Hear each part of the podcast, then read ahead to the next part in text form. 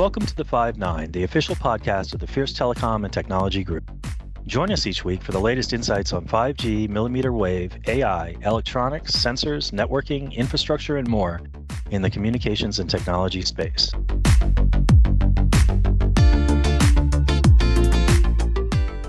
All right, hello everyone, and welcome to another edition of the Five Nine podcast. As always, I'm your host, Alejandro Pinero, and this week we have yet another leading voice in our tech industry.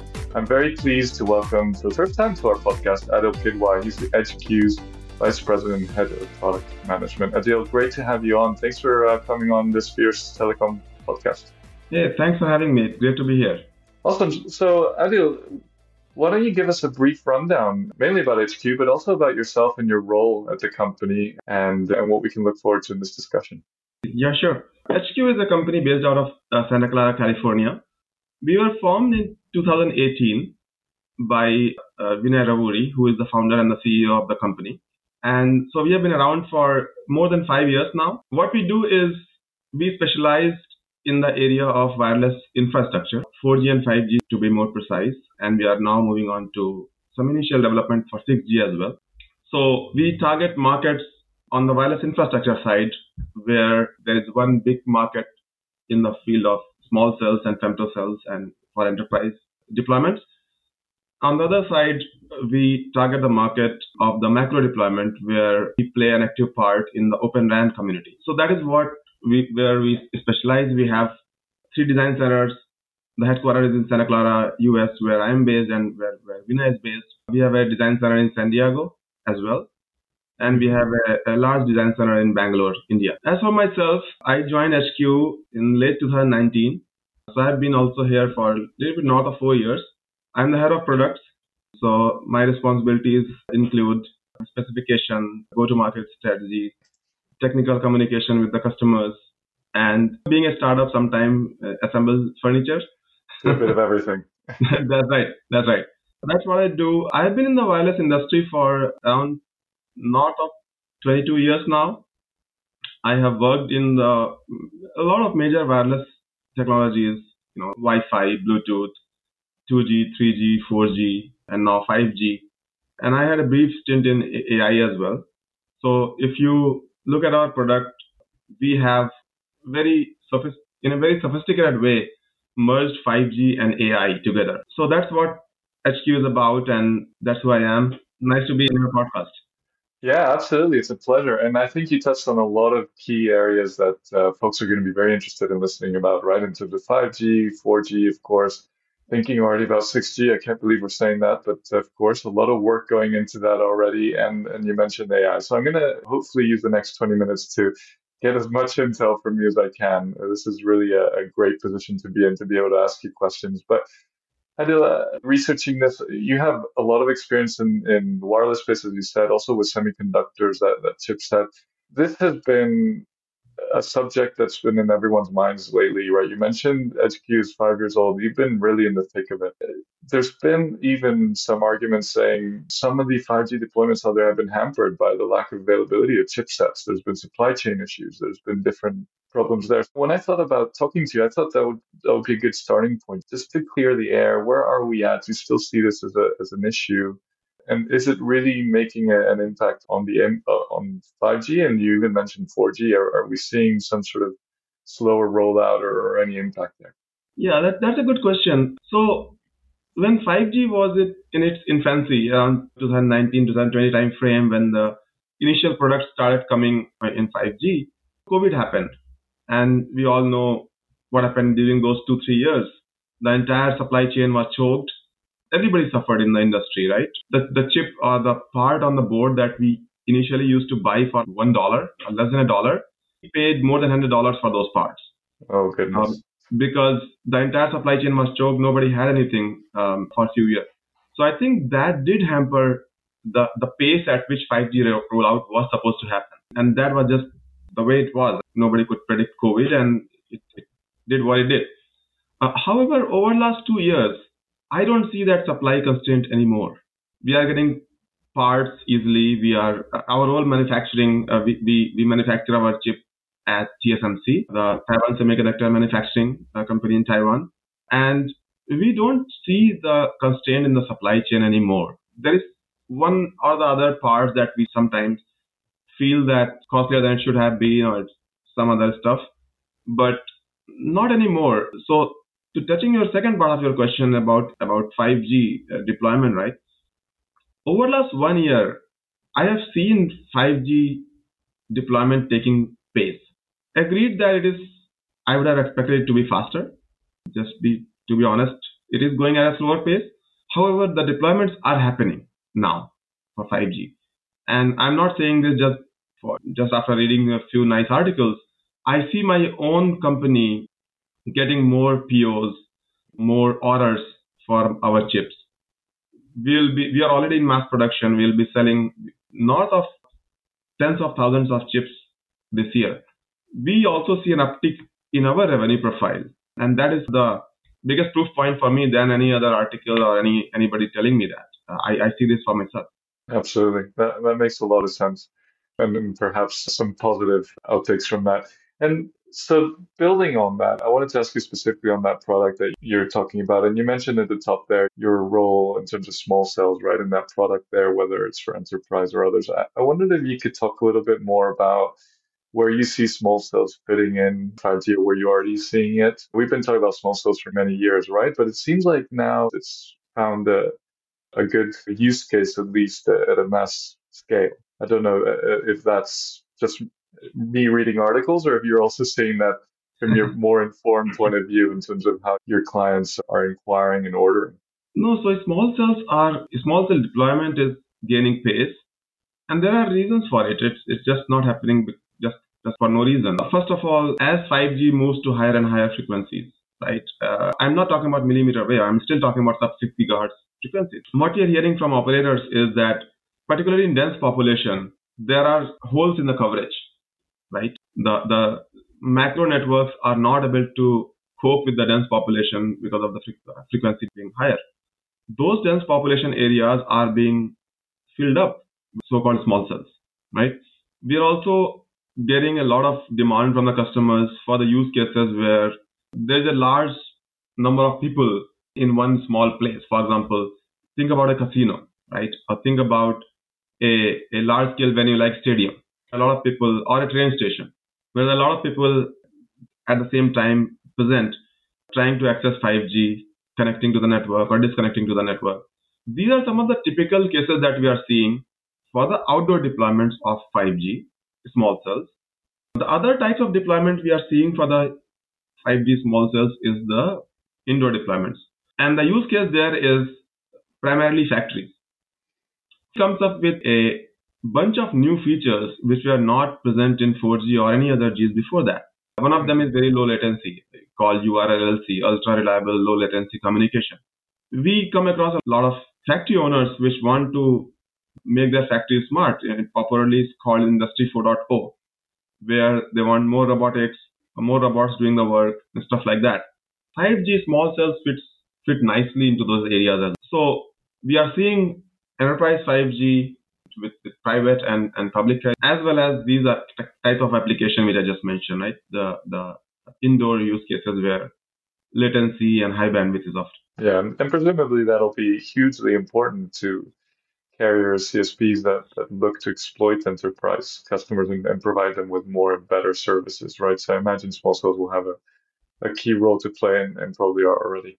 That's right. That's right. We see we are seeing demand in private 5G as well as uh, mm-hmm. public uh, careers getting into this space yeah. where it's just a matter of, and, and the third area which I did not mention is fixed wireless access, right?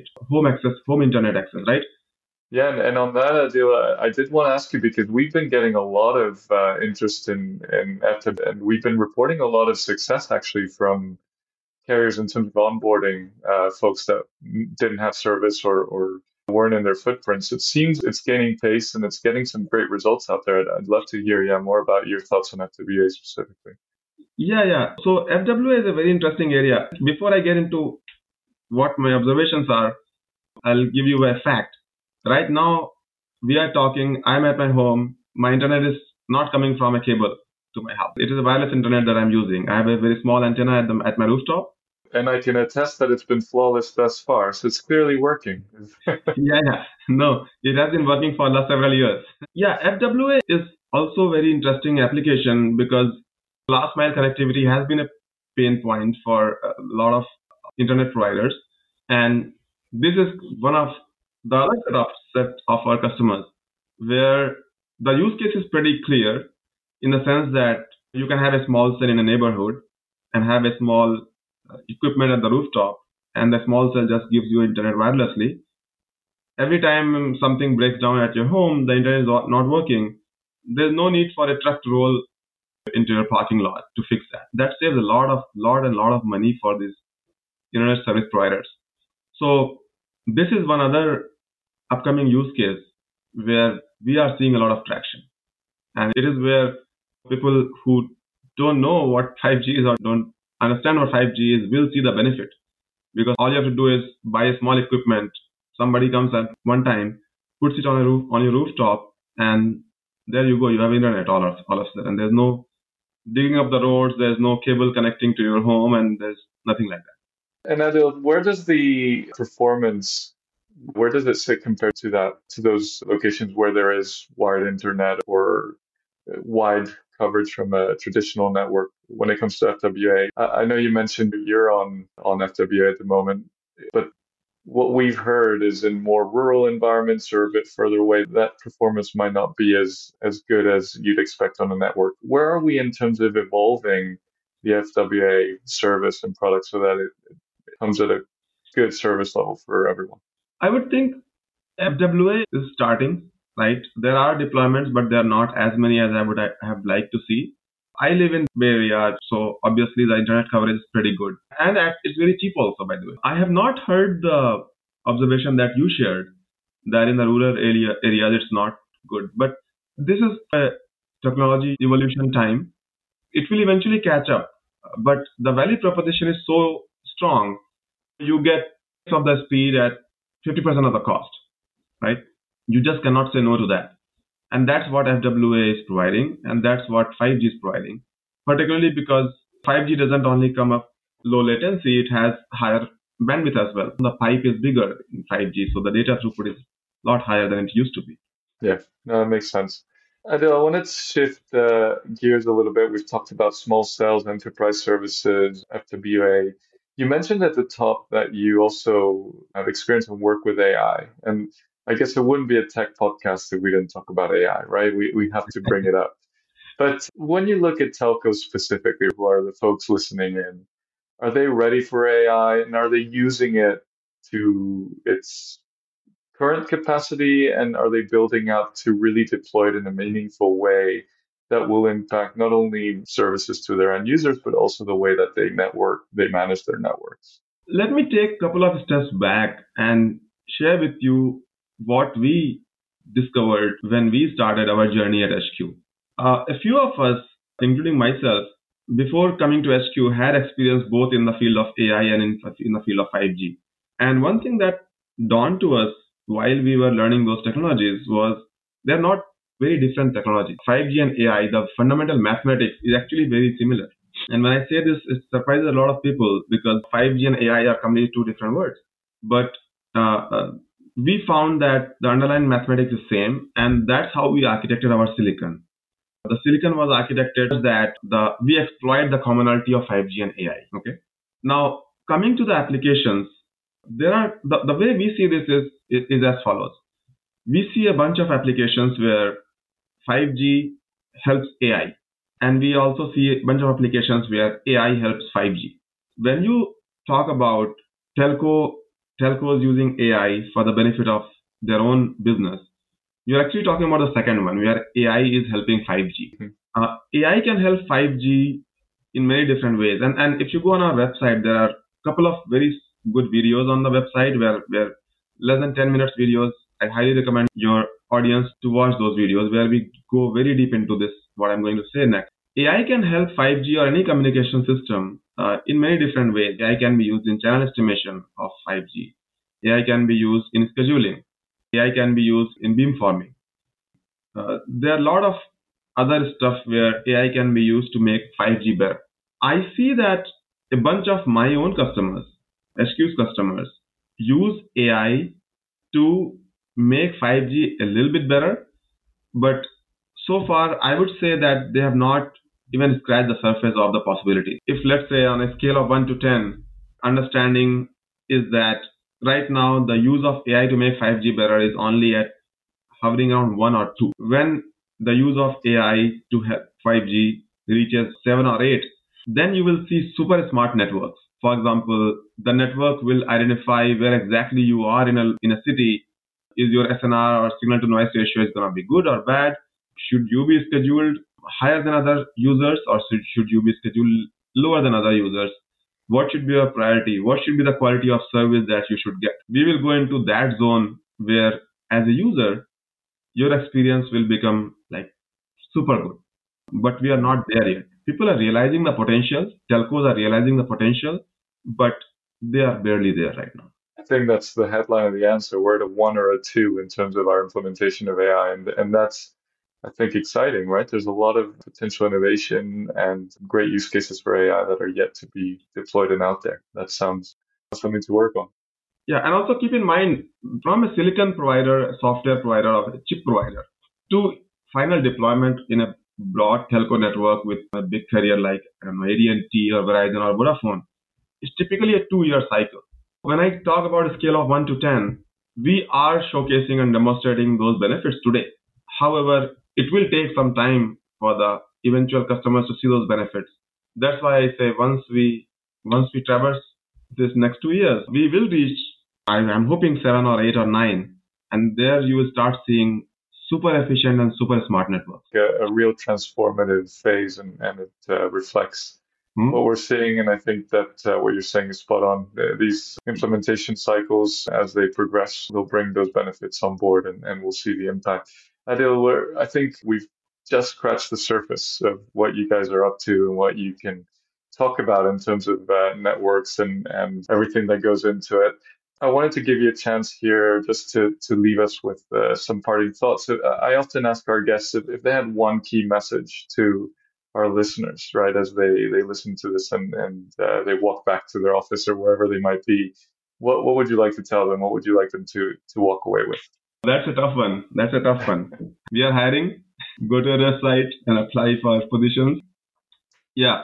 So I think the message to your audience would be that the, the, the question that you started 5G rollout is slower than we thought it would be. However, the benefits of 5G are immense. 5G is a is not a evolution. It's actually a revolution when it comes to the feature set that 5G brings as compared to the previous generations of technology. We are starting to see the deployments and the benefits of those features and the use cases. And I expect the all of us to see more and more 5G deployments in the next two years. So hang tight. Your network is gonna become much faster and much smarter, I would say. There you go, folks. You heard it here first. And, and make sure you're out there and figuring out how to get your AI implementation from a one or two to a 10. Don't miss out on, on this crucial time. And I'm sure EdgeQ will, will have plenty more to share on that. Adil Kidwai, Vice President, Head of Product Management at EdgeQ. It's been a pleasure to have you on. I'm sorry that we've only had 20 minutes. I think we could have spoken here for a long time been uh, really eye opening and interesting to speak to you today. Pleasure being here. Thanks for having me.